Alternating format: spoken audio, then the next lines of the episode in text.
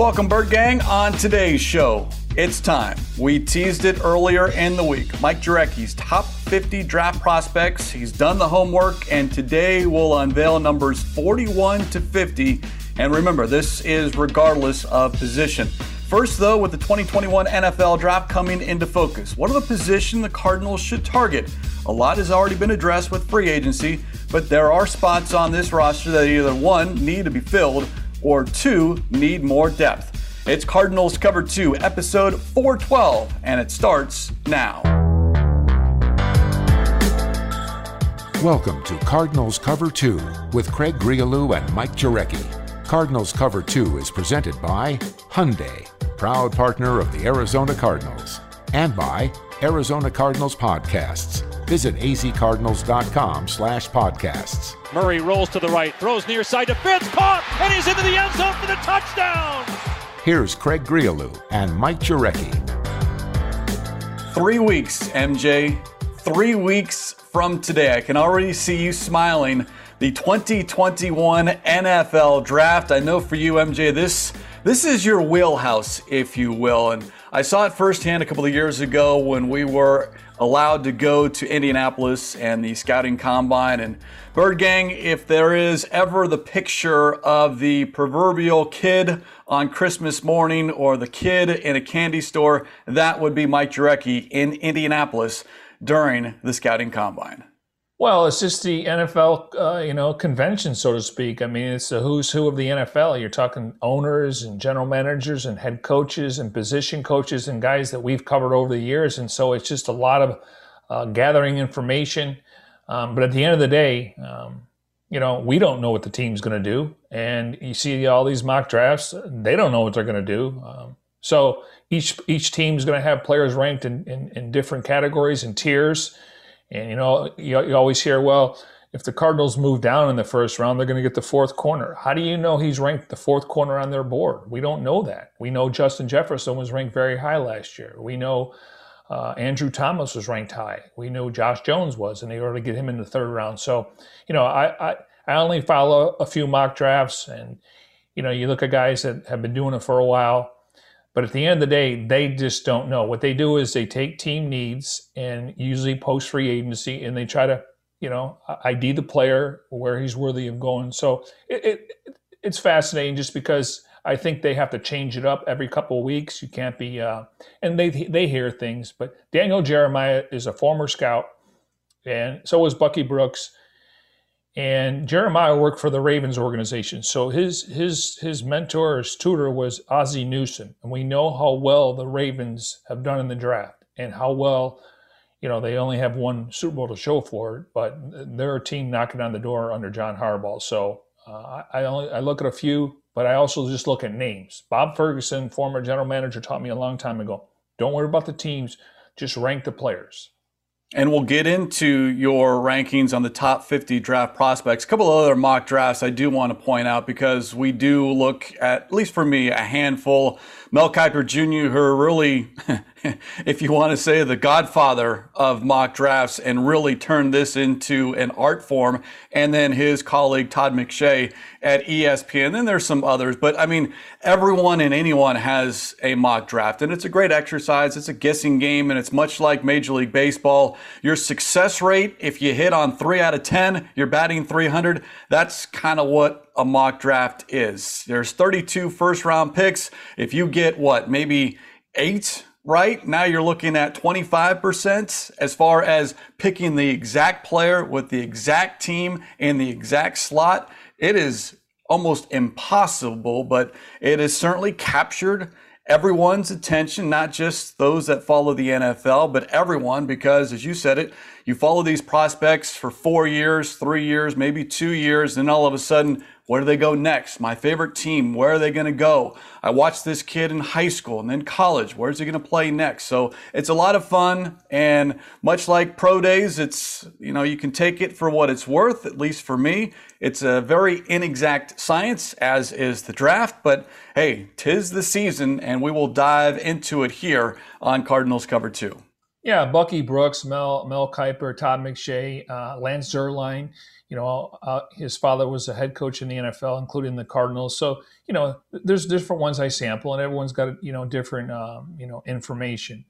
But the problem is, Craig, and I feel for the players, because at the end of the uh, – when we get to the next two and a half, three weeks, we're going to have forty-five guys that are, are going to be listed in mock drafts over a period of time.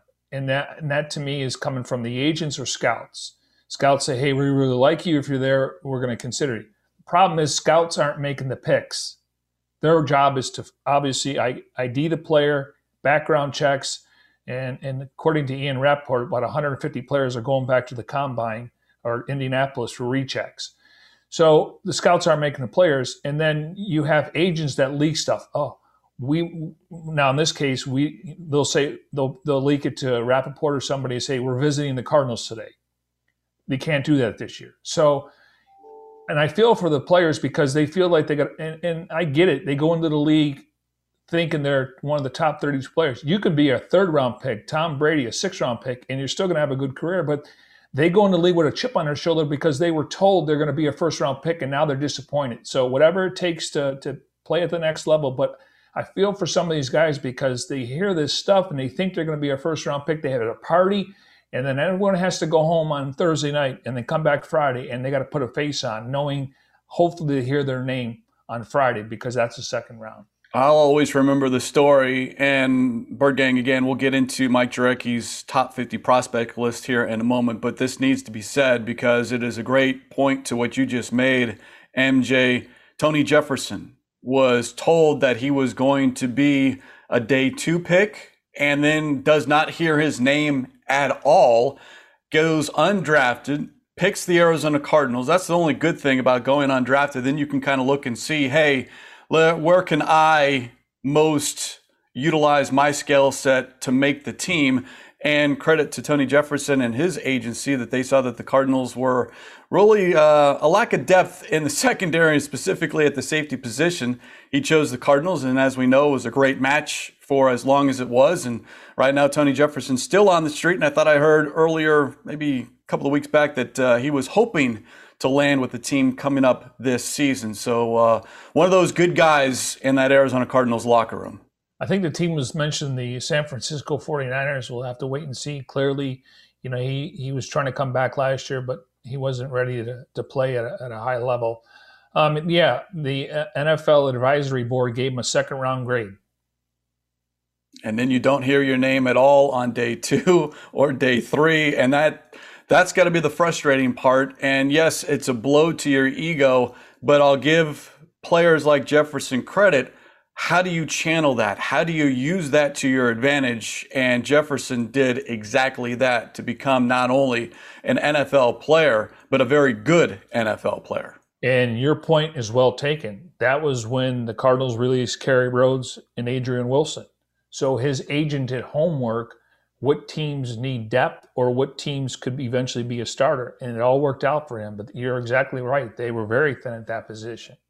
As a refresher, Bird Gang, the Cardinals, as we speak here on April eighth, six draft picks. Number sixteen overall in the first round, forty-nine overall in the second round. They have a fifth round selection, a sixth round pick, and two seventh round selections. So that is what the Cardinals have. Of course, that might change depending on trades, either between now and the draft or once the draft hits. But as we talk about those three days, April twenty-ninth to May first, Thursday, Friday, and Saturday, you've got six picks, M J. If you play general manager, if you're Steve Keim, what positions do you hope to say at the end on Saturday night, Sunday morning, all right, I needed to address A, B, C, and D, and I did that with these six picks? Not in any particular order. Cornerback, running back, wide receiver. I'd like to maybe get a tight end, um, maybe an interior lineman, because they, they went heavy on defense. Um, and it, again, corner. You can never have enough linebackers. So, you know, depending on how many picks in, in the seventh round, they're going to pick like at a certain point, and then they're going to pick like three picks later. So, you know, we'll see what they decide. That you can try to parlay those picks, but I don't know if that's going to work. Um, we know, you know, seventh rounder is going to have a hard time making the team, but those are those are the areas. Um, you know, just the cornerback position, because Butler's on a one-year deal. You know, Robert Alford technically is, you know, we need to see him healthy, and Byron Murphy's still on his rookie contract. Running back, they got to find a pairing. Um, you know, I know James Conner's out there. I don't know what his asking price is, but I, I definitely think that there's running backs in the second and the third round. They got they got to find a, a pairing with Chase. And then the wide receiver, just because A J. Green's on a one-year deal, we don't know the, the future of Andy Isabella and Keyshawn Johnson. So, you know, I'm kind of intrigued with JoJo Ward, but he hasn't done it. So those are the areas, and I just think by going out and getting J J. Watt, re-signing uh, Marcus Golden, and then bringing in a guy like um, Malcolm Butler, and then adding a couple safeties. I'm not saying they're settled there, but I just think that, you know, you got to get Kyler some more weapons, including got to get some depth uh, at some of the skill positions. And this is where, if you're the general manager, you're looking at not only this season, but the seasons down the road, looking at your roster, how long are guys signed for, what's their age, can we count on them in twenty twenty-three, twenty twenty-four? I agree with you, cornerback for me is number one. That has to be the priority. And then, yeah, linebacker, defensive line, offensive line, wide receiver, just because you still have a lot of question marks at that position. And then my last, I'm kind of grouping them together, either a tight end or a running back. I'm much like you, I'm intrigued by what, you know, Benjamin, Jonathan Ward might be able to do if you line them up in the backfield. I understand getting a veteran, so maybe you don't need to draft a running back. Tight end, what do you do there when you only have a Max Williams and a Darrell Daniels currently on the roster, or do you add a veteran tight end? Maybe not so much of a need this season, but maybe down the road, you're looking at running back and tight end. So I could certainly see that. But again, I don't know how the board is going to fall in favor or not in favor of the Cardinals when they're picking at number sixteen overall or on day two with that second round pick. So all a fluctuation, because someone could fall to you that not technically is quote unquote need, but you don't want to pass on generational talent, if you will, where you have that guy locked up for five years or six years, but you pass on that player because, you know what, we're set at that position. We don't need that guy this year. Well, what does Steve always say? Your needs in April are not your needs in October and November. Things change over the course of time. You know, last year, you, you take away, you know, the offensive players. You know, I don't, the Cardinals, I, I, I believe they had Isaiah Simmons probably ranked third when it came to, you know, Chase Young, uh, Okuda, and then and, and then uh, Isaiah Simmons. You know, I, I got to think that when it comes to these corners, curious to see how they am ranked. But, you know, you take away the quarterbacks, and Kylie Pitts and then Ja'Marr Chase to me are some of the top players. And talking about mock drafts, Peter Schrager today came out with a mock draft, and he has the Cardinals trading up. And I've been maintaining and trading down. Uh, it would they would have to flip ones, offer a number one next year and a number three to get Kylie Pitts. And this guy is being compared to coming out of college, just his measurables and his speed and his, his strength, uh, Mike Evans and Calvin Johnson. So I don't know if they have the the leverage, but I mean, you're talking. I mean, if I was ranking players, take the quarterbacks off the board, I would I would go Pitts and Ja'Marr Chase, like, as the best skill position players. There's a couple linemen that are going to go early. Hopefully a couple pass rushers will go early, but that, I mean, that's costly. Now, maybe the Cardinals feel like, and this is the way they should feel, maybe they feel like they're a playoff team and that pick will be in the twenties. But that would be remarkable, because now you're saying that, because, I mean, we're talking about a guy that, I don't know about his blocking, but you you can go twelve personnel, you can go Uh, ten personnel with a, another tight end out there, and it's all about matchups. So um, who knows? And that's the beauty. And, you know, the, the one thing, Craig, is when you we were talking about mock drafts quickly here, the problem is how it's hard to get it right is because of trades. And then again, at the end of the day, the, the guys making the mocks, they don't have a, they're not one hundred percent sure. They're just looking at your needs and what makes the most sense. So yeah, moving up would be, wow, that would be that would be another DeAndre Hopkins trade, another J J. Watt signing, or J J. Watt signing. That would that, that would be the wow factor. Yeah, to me, I'd be stunned if they moved up and moved up that many spots into the top ten, just outside the top five. Daniel Jeremiah, by the way, in his latest mock draft has Jaylen Waddle, the Alabama wide receiver, falling. And we've seen Waddle in the top ten and a lot of mock drafts. So, and there's another player that you're like, look, you just can't pass up on that. Much like you brought him up, Isaiah Simmons, it wasn't quote unquote a need. You signed De'Vondre Campbell, but based off what Simmons you project him to be, grow into, and then of course getting him under contract, that just was a no-brainer, and we saw that on Flight Plan when Steve Keim, once they were told, hey, you're on the clock, all right, boom, let's go, Isaiah Simmons the pick, let's get it in. It was a matter of seconds before they made that announcement. Yeah, and, and, you, and you, can, you can also, what, what do we hear about Isaiah Simmons, a unicorn? Uh, you know, it, if we get closer to draft, I want to tell you where, where Pitts lined up. He, I mean, he lined up everywhere. It wasn't just that he lines up on the outside of the tackles. No, he lined up everywhere. He's kind of a unicorn. So, um, listen, Waddle, uh, I think he's the second best receiver in this draft. I'd put him right behind Ja'Marr Chase. Nothing against Smith. I think he's got speed. I think they're different runners. Um, obviously, they're all a little bit different skill sets. But, uh, yeah, I, if you stay at sixteen, I'd, I'd be thrilled with that, depending on which corners are on the board, and then try to get a running back corner in the second round. Waddle a little bit smaller than a Ja'Marr Chase or Devontae Smith, five ten, one eighty-two. And remember, he broke his ankle early in the season, came back to play in the national championship game. And I would expect that he's fully healthy by now, but has that speed and, you know, four three, four four, but someone that certainly once the ball is in his hands can just take off and go. And you pointed it out correctly. He is listed as a slot receiver. In this offense, he would play on the outside. And then, you know, obviously they're going to roll with the A J Green. I'm sure you bring in a young guy, he's going to be motivated. But he, he's listed as a slot guy, maybe because of the receivers they had in college. But in the N F L, he would play on the outside with the Cardinals.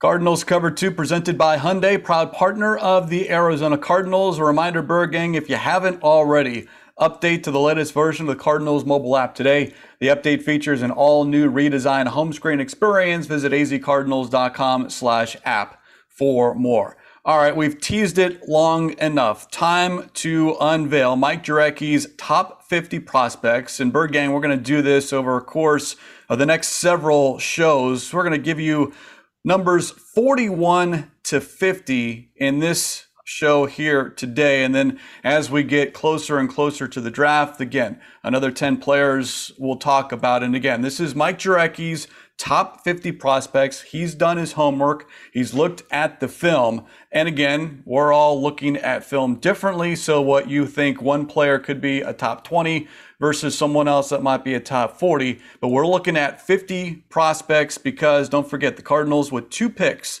in the top fifty, number sixteen overall and number forty-nine overall. So coming in at number fifty for Mike Jurecki's top fifty draft prospects, cornerback out of Washington, Elijah Molden. He's got N F L blood in his body. His father, Alex, played in the National Football League, and we all know the secondary and the run of success Washington secondary players have had in the National Football League. Elijah Molden checking in at number fifty. Yeah, he's got good size, five ten, one ninety. Uh, you look at him, he's a senior coming out. We all know what Jimmy Lake has done, uh, that is. Uh, Buda Baker and Byron Murphy, and he's put a ton of players in. The feeling is he's not going to recruit you. He doesn't think you can play in the N F L. What's interesting when you look at some of his, um, and I'm glad you mentioned about his father, um, Lance Zierlein, who does a good job on N F L dot com, him and Chad Re- Reeder, Um, they do the captures. He compares them to Tyrann Mathieu, which is interesting. But he says, legendary level of football character with deep, passionate love of the game, talent, and film show potential to play safety or nickel. As you mentioned, his father was a cornerback. He sees the game clearly, helping him play faster and then time speed. Now, some of his weaknesses are short and stocky, but for a safety spot, uh, could struggle finding functional uh, recovery speed in certain matchups. Uh, one A F C scout said, you start to like him more and more when you watch his tape because you, you know how smart and instinctive he can be. So once again, it helps that he's coming from Washington. Uh, I do think he's going to be a, maybe a you know a first uh, round or second round pick, but uh, I just think his his background, his I Q, Uh, you're going to hear his name probably more when we're starting to talk about forty-one to fifty more on the second day than the first day. A two-time first-team All Pac twelve performer, so Arizona State and Arizona fans well know about Elijah Molden, who looked like most people have him as a nickel corner, not one of those outside cornerbacks because, M J, as you pointed out, his size. All right, let's continue. At number forty-nine, an offensive lineman, a tackle out of Notre Dame, Liam Eichenberg checks in at number forty-nine on Mike Jurecki's top fifty draft prospects list. Yeah, he's he's got good size, six five, three oh two. He's a redshirt senior. The comparison here is Justin Pugh. Okay.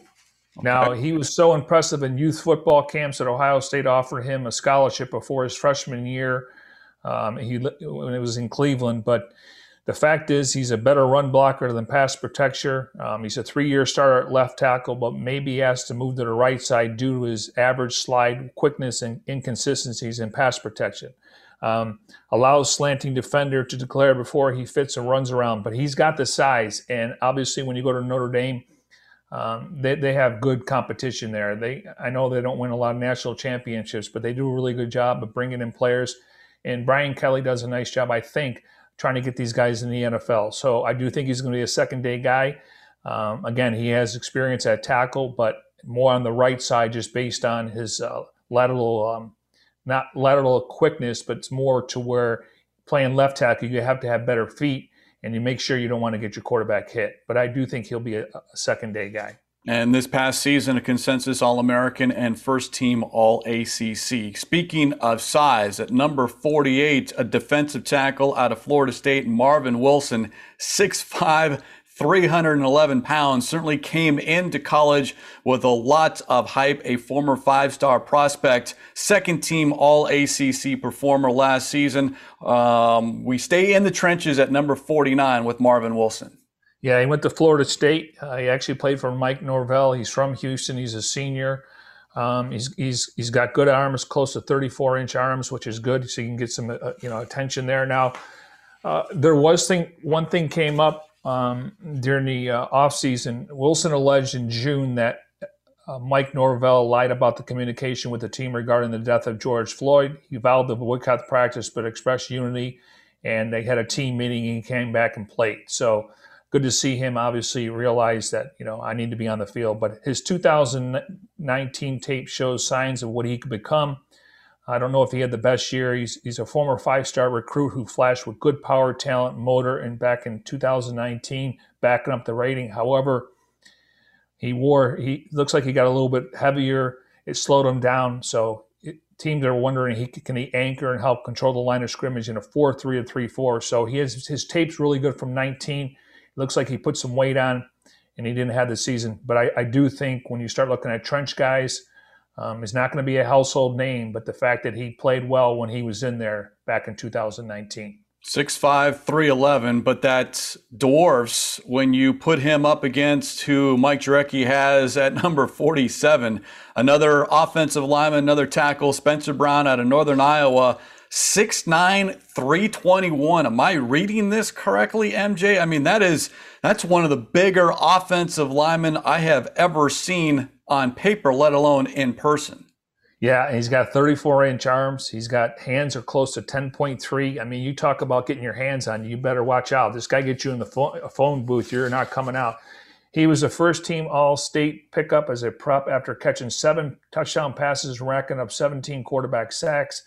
His comparison, Jarrett Valdeir, who I believe, if I remember correctly, was listed at what, six eight? Eight? eight, yeah. Okay.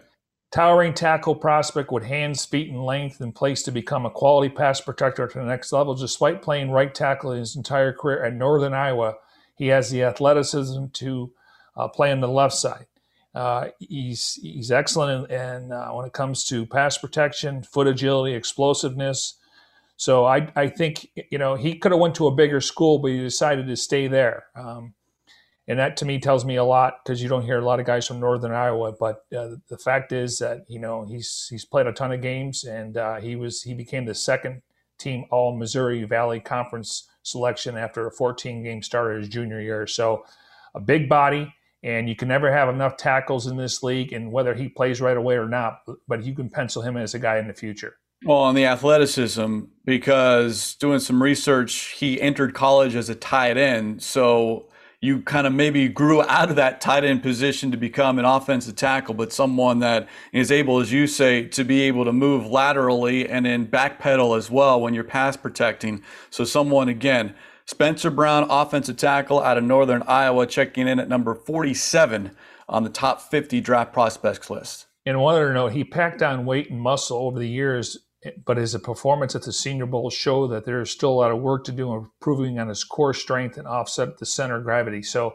again, a work in progress, but when you got a big body like that, you know, you, you got to find out what your what your strengths are. Is it run blocking or pass protection? But clearly he's athletic, considering, you know, he – racked up seventeen quarterback sacks and uh, seven touchdowns when he was playing in prep in high school.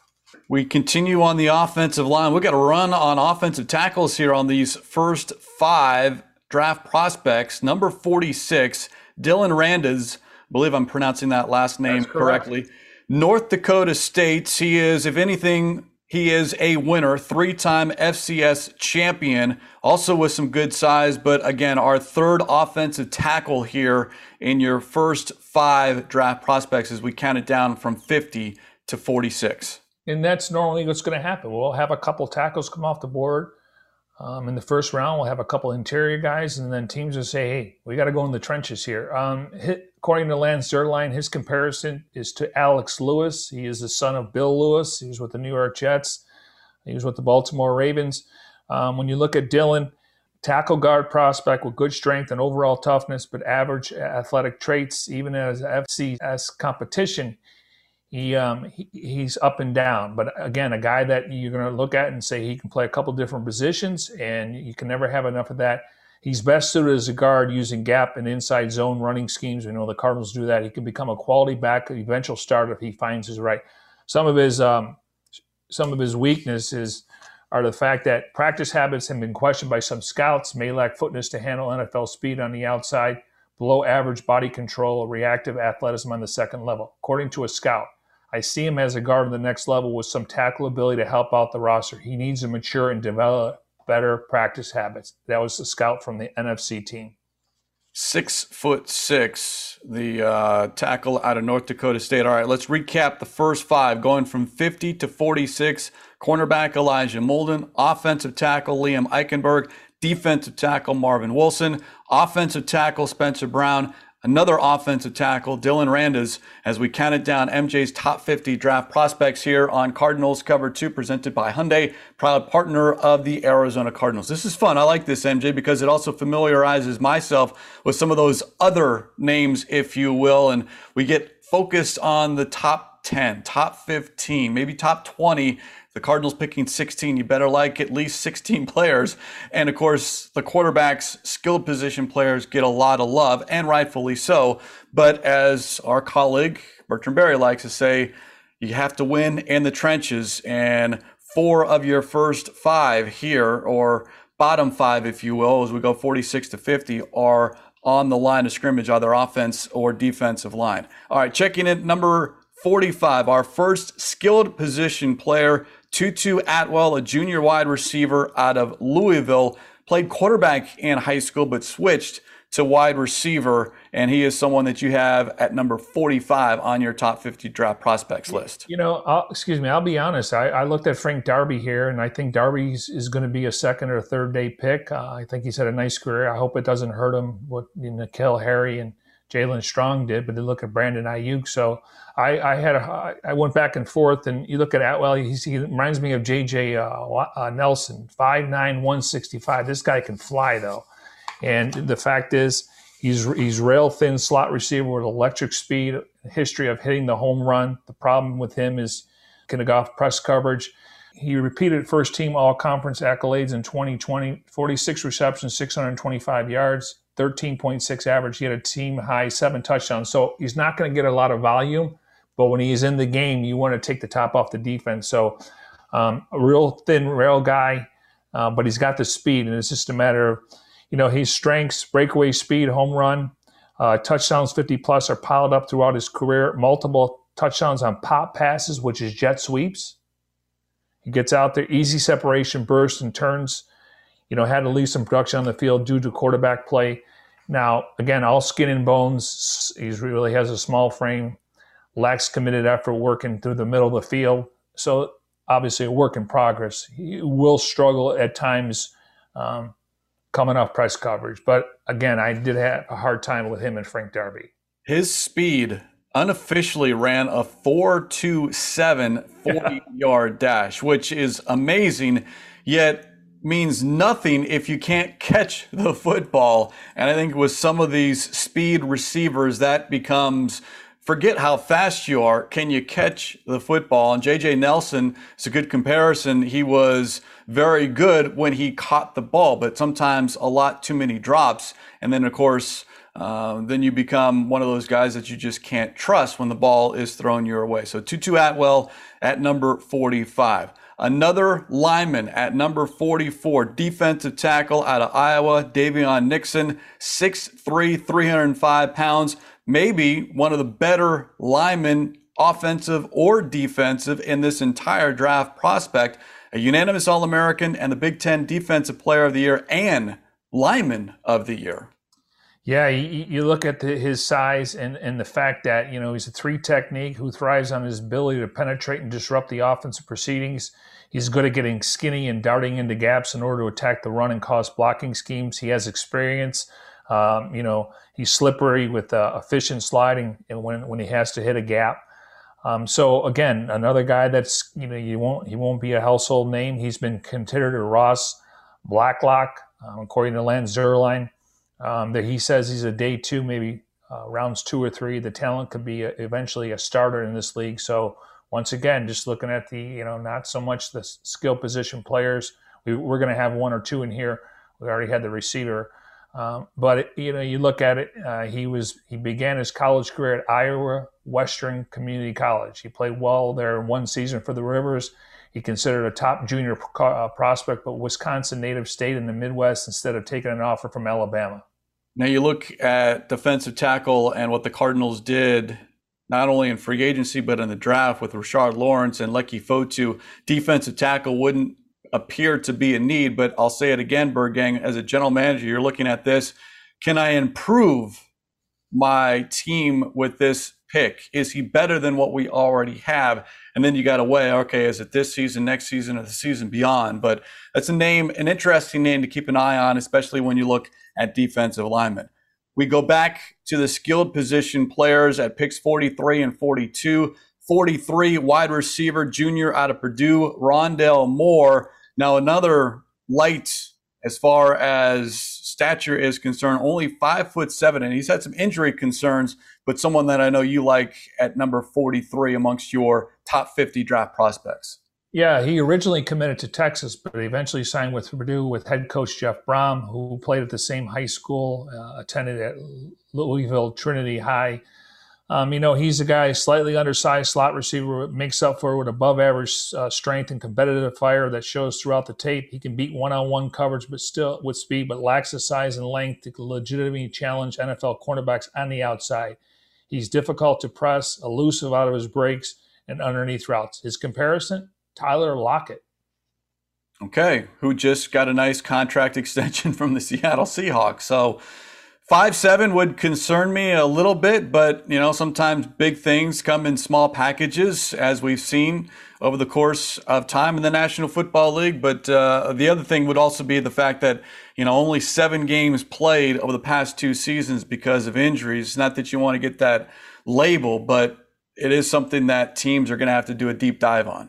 Yeah, he gets off the snap in a hurry, races top speed and maintains it throughout the route, keeps route in, uh, intentions in a private mode. Uh, some of his weaknesses, lacks desire, game experience, as you pointed out. Stronger corners can slow him down at the top of the route. Short arms needs th- throws put on, on top for him. According to a scout, I absolutely love his game. So much dog in him. Once he gets the rock, you like guys like that on your team. That was from a scouting director on an N F C team. The other skilled player in the top fifty as far as we unveil forty-one to fifty. Number forty-two, a running back out of North Carolina, Javonte Williams. And I know this is a name that a lot of fans are familiar with, because if you look at the running backs in this draft, Williams is there at number three or number four. You got Najee Harris, you got Travis Etienne, and then it's the two backs out of U N C, whether that's Williams or Michael Carter. And if you listen to Ron Wolfley during the week, you know he is in love with these two North Carolina running backs because of their size and the fact that you might be a good pairing with the Chase Edmonds to find someone who is not afraid to lower the shoulder pads and run between the tackles.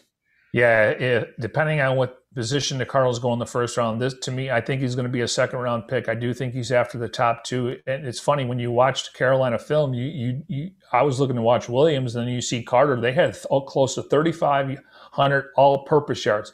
Now, the reason why Williams makes more sense than Carter is based on his size. He's he's built with a broad, powerful, and rugged, plenty of tread left on the tires. Just three hundred sixty-six carries.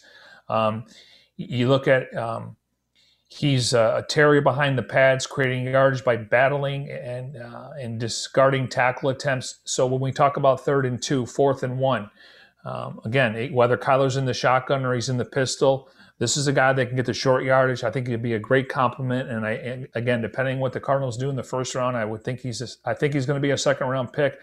Carter's a little bit different, um, just for what the Cardinals' needs are. I I think uh, Javonte Williams comparison, Kareem Hunt. Okay. He's listed five ten, two ten, talking about Javonte Williams. And in the love-hate Pro Football Focus, I found this interesting, that of all the players in the A C C last year, and there were some very good ones, Pro Football Focus had Javonte Williams as their A C C Player of the Year. So he grades out very, very well. And it is a specific skill set, and specifically to what the Cardinals are looking for. If he's available there at number forty-nine, I would not have a problem with Williams being the pick, even though, as we talked about it at the start of this show, running back for me is not very high on the list of priorities as far as positions to address. But sometimes when guys fall and you're sitting there on the clock and you look at your list and you're like, okay, well, that's just too good to pass up. That's great value. Javonte Williams at number forty-nine would be that guy that would provide great value. All right, since we've been doing superlatives, I did get this from Pro Football Focus. Best home run speed, uh, Travis Etienne. Travis. Best power back, Najee Harris. Toughest to bring down, Javonte Williams. Best hands, Najee Harris. Best route runner, Demetric uh, Felton from U C L A. So when you start talking about toughest guy to bring down, that's Javonte Williams. Now, some of his weaknesses: needs a runaway to gather and cut on stretch plays, uh, acceleration through the line of scrimmage. Um, but again, I, I think he'd be a great compliment. Now, he does have a tendency to drop the ball. He drops passes from time to time, but has a route running and protection toughness, so take over a three down. Um, he could be your third down back. He's good in pass protection. Now, you normally want to throw it, but th- th- he, he's got to work on his hands if he wants to be a full-time Uh, th- three down back, but right now they're looking for a guy to pair with Chase Edmonds. All right, let's continue M J's top fifty draft prospects as we inv- unveil picks fifty down to forty-one. And checking in at number forty-one, another player that could be in play with the Cardinals' second round pick. It's a linebacker, junior Nick Bolton out of Missouri, someone who's got great accolades coming out of the S E C, a two-time first-team All-S E C, second-team A P All-American. And the reason why I say linebacker as far as the Cardinals at forty-nine, and an inside linebacker, because that's what Nick Bolton would be, you look at Jordan Hicks, and then you look at Isaiah Simmons, and then who's behind those guys? Uh, no, nothing against what the Cardinals have on the roster, Tanner Vallejo, Ezekiel Turner. That is a position that you need to project forward, maybe not this season, but in the seasons to come. So Nick Bolton, Bird Gang, pay attention to his name as far as an inside linebacker is concerned. Yeah, Bolton's father, Carlos, played football to Louisiana Tech. Uh, he's been compared to Denzel Perryman. When you think of a strong, forceful inside linebacker, Bolton's the type player you'll be envisioning. He's going to he's going to fall below the typical N F L starter standards from a size standpoint, but his rugged frame and forceful demeanor will help make that a very tough with a physical edge, plays with a demeanor that teams look for in the middle. Field savvy with instincts to diagnose misdirections, identifies and communicates well with his front seven. Heavy hands and good pop to take on blocks. So another, I, I, I like where you're going here because, you know, Jordan Hicks is getting up there in age. We know that, you know, he's coming here and he's the captain of the defense. I think eventually they're going to try to turn things over to Isaiah Simmons, not this season, but maybe in the future. So um, here's a guy that, you know, he's pretty smart and he's he's he's got a good credentials and, you know, it's just a matter of, you know, the Cardinals feel like inside linebackers in need. I know what you're saying. Um, you know, I look at Jordan Hicks getting up there in age. Not that he can't play uh, for the next couple of years. You know, I don't know about Evan Weaver, but you want to – and, again, that's what we're doing here. You mentioned earlier the Cardinals signed De'Vondre Campbell. Well, they signed him to a one-year deal. So now they got a guy they plug and play in Isaiah Simmons. That's what you want to do if you you know if, if Jordan Hicks is going to be on the roster for a year or two. You want to have somebody in place versus going out in free agency and overspending. That's the beauty of the draft. Yeah, you build through the draft and kind of fill holes in free agency. All right, so the five picks or the five draft prospects that we just discussed: Tutu Atwell, Davion Nixon, Rondale Moore, Javonte Williams, and Nick Bolton. That caps the first ten of the top ten as we count it down from fifty, and the uh, first unveiling is in the books. M J, that was a lot of fun. I know you put a lot of work into it, and again, great research material for the Bird Gang. And of course, if we are right on any of these being the selection at forty-nine, you know we're going to pull the tape from this show and say, look, we can be general managers. It's, you know, it, maybe it's a little bit easier than what we give everyone credit for. Well, last year, I mean, we had the top thirty, and we had Isaiah Simmons third overall, and we had Josh Jones thirtieth, and the Cardinals got two of those guys, and they got them one in the first and one in the third. And the Cowboys, they they drafted two players in the top thirty. And this year, the reason why I went to fifty is because the Cardinals don't have a third-round pick, and they have the forty-ninth overall pick. They could move down. They could move up. So I just thought it would go a little bit deeper. And, again, I think what you're saying is really true. You know, we hear about the top thirty guys or top five guys at each position. These guys are going to get drafted. These guys will play on Sundays. It's just a matter of when.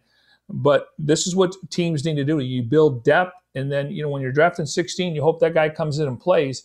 But at the same time, as you mentioned, your needs in April and May are much different in November and December. So, um again, just trying to learn some names versus the names that you hear or just look at mock drafts that have first rounds. Of course, the flip side of all this conversation, M J, if there are no players that are picked on your list, then we've got another conversation that we need to have because well, we I, maybe get some new scouts to help you come up with your top fifty list. Yeah, well, again, they're not making the picks, but they're starting to play. I guarantee you uh, on my list, you'll have two Cardinal players in the top fifty.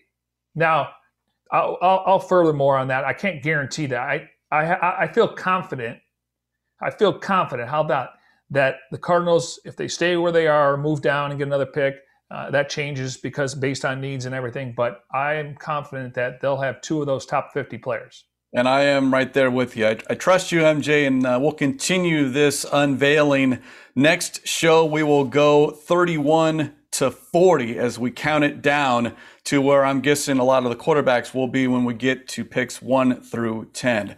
Bird Gang, if you enjoy what you're listening to on Cardinals Cover two, presented by Hyundai, proud partner of the Arizona Cardinals, we invite you to subscribe to Arizona Cardinals Podcast. That way you never miss your favorite shows. Cardinals Underground, the Big Red Rays, the Cardinals Red Sea Report, and of course this show, Cardinals Cover two. Just go to azcardinals.com slash podcast for more information. Uh, there was a sighting in, in, in Ahwatukee, the biggest cul-de-sac in the state. You know, you know the late Pedro Gomez, he's kind of the mayor here, even though I've been here a lot longer. You know, Gamble thinks he's a mayor. But anyways, uh, Larry Fitzgerald was in the neighborhood, just a mile away from the Cardinal facility. Now, I don't want to start any rumors, but he was at a, uh, you know, one of the uh, restaurants uh, that had the uh, Monday night national game on. So uh, I found out through my sources, somebody let me know he was there. And I said, Larry, I live in the hood. Where was the invite? And he says, you live close to the facility. I said, yes. And I, I said, I hope he had a good time. And he, I don't know who he was rooting for, but he was there with their boys. But he was, I live, he was like five minutes away from the house. See, we could have had an exclusive here, M J, on Cardinals Cover two. You blew it. I mean, what?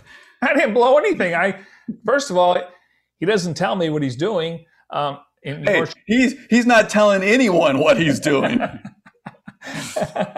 But I, I, I mean, it was it's it's like five minutes from my house. And he, and he, you know what he always tells me? Because I, you know, people post stuff like he took a picture with a guy and he had his mask on. He took the mask. I, I want to make this clear. He took the picture with a guy. Um, he took his mask off. Uh, but he, he always says to me when I send him stuff, he goes, "How do you know this stuff? Like, where, where, where do you know this?" I'm, I'm like, people just post stuff and I send it to you. And um, he's sometimes he's surprised what I hear. Well, you are dialed in, M J. No, it's more for Larry, though. It's things I hear and stuff like that. He's like, "How did you hear that?" And I'm like, I, I don't know. I, yeah. But I, I still haven't asked him what he's doing. Probably a smart decision on your part. I don't. I mean, at this point, I, I'm still going to go with I think he retires. I don't think he plays anywhere else. I don't know what he's waiting for. That's his prerogative. He, They told us he, he's going to take some time. I guess he's taking his time. Oh, yeah. He is certainly taking his time as we speak here on April eighth, not knowing what Fitz is going to do. Before we close out this edition of Cardinals Cover two, presented by Hyundai, proud partner of the Arizona Cardinals, I know you wanted to get into this as we look now to twenty twenty-two and the N F L draft. And I'm not going to pretend to know how comp picks are figured out, but Darren Urban pointed this out in a blog post this week on a c cardinals dot com. Comp picks go to the teams that lose more quality free agents than they sign. And right now, according to those that follow this very well, and at least in a lot more depth than I do, Cardinals right now projected to have three comp picks, one in the fifth round and two in the seventh round. And Darren does a good job of breaking it down as far as why and why not, as far as more because of a Kenyon Drake or Hassan Reddick. Those two signings get canceled out because of the additions of A J Green and Matt Prater. Again, it's for me, it's it's convoluted. Just at the end of the day, M J, tell me how many more additional picks the Cardinals will have. And as we know, in twenty twenty-one, they did not get any comp picks. I thought Darren did a wonderful job. I mean, great breakdown. You know, I mean, I follow it. I don't know the exact formula. I know if you lose players and you sign players, but also there's a window where if you don't do it, um, you hold on. And, and I thought if Patrick Peterson signed a nice little contract that they would get a third round pick. The N F L changed that rule.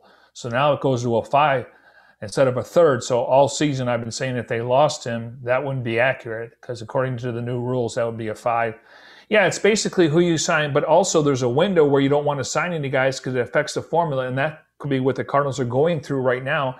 And, you know, you know, maybe, you know, a guy like uh, James Conner's waiting for after the draft. Be careful. Teams start drafting players. They don't need you now. Yeah, that's – Richard I, Sherman. He, yeah. He, I mean, he's not the same player, but he can bring veteran leadership in there. And, you know, I don't know if he can play every snap anymore. He's waiting until after the draft. But we're going to see twenty-five corners get drafted. So that's where – and teams, I mean, the Patriots, the Ravens, they are masters of this formula when it comes to signing players because you're going to see the draft and you're going to see Belichick and the Ravens have a third-round pick, a fourth-round pick. So Cardinals, you know, over the last couple of years haven't really focused on it, but now – when you're sitting there at five or six picks, on paper, if they have seven picks right now, they would have ten next year. And that's something you can wheeling and dealing. Unfortunately, it's a five and two sevens. But um, go check out a c cardinals dot com. He breaks it formally down. He explains it to a T, which to me is the best I've read. And, of course, Jason over the cap does a good job. But I thought Darren really hit on it to where you can understand it and you can comprehend it.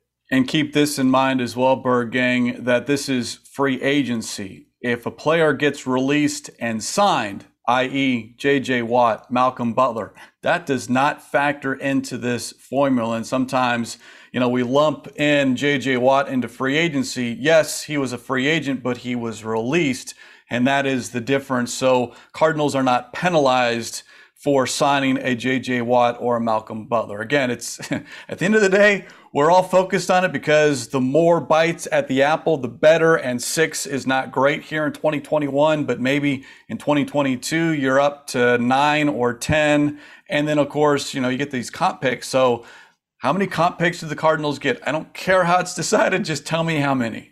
Yeah, and, and usually it, they, they announce those at the Combine, and unfortunately we didn't have the Combine this year. But, you know, listen, they gave up picks for Hopkins and they gave up pick um, for Rodney Hudson. So um, anybody they would have drafted, you just you never know. You're projecting what they're going to do in the future. But I'll take the sure thing in Hopkins giving up picks and also Rodney Hudson. All right, so if we're talking about the twenty twenty-one draft class, in addition to the six new faces, you can say Rodney Hudson, a third-round pick, DeAndre Hopkins, a fourth-round pick, and Marcus Golden, a sixth-round pick.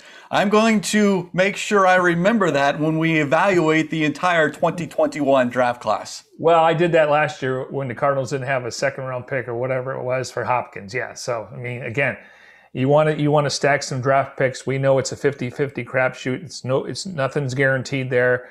Uh, we can project and, and figure it out, connect dots. We just don't know what's between the ears and what's inside the chest. All right, M J, this was a lot of fun. Draft prospects numbers thirty-one to forty. We will do that on our next show. It's certainly a lot of fun. And again, some names to keep in mind as the Cardinals certainly look at first round and second round picks. And on that note, we will put a lid on this edition of Cardinals Cover two presented by Hyundai, proud partner of the Arizona Cardinals. As always, special thanks to our executive producer, Jim Almohandro. For Mike Jurecki, I'm Craig Grigolou. We'll talk to you next time here on Cardinals Cover two.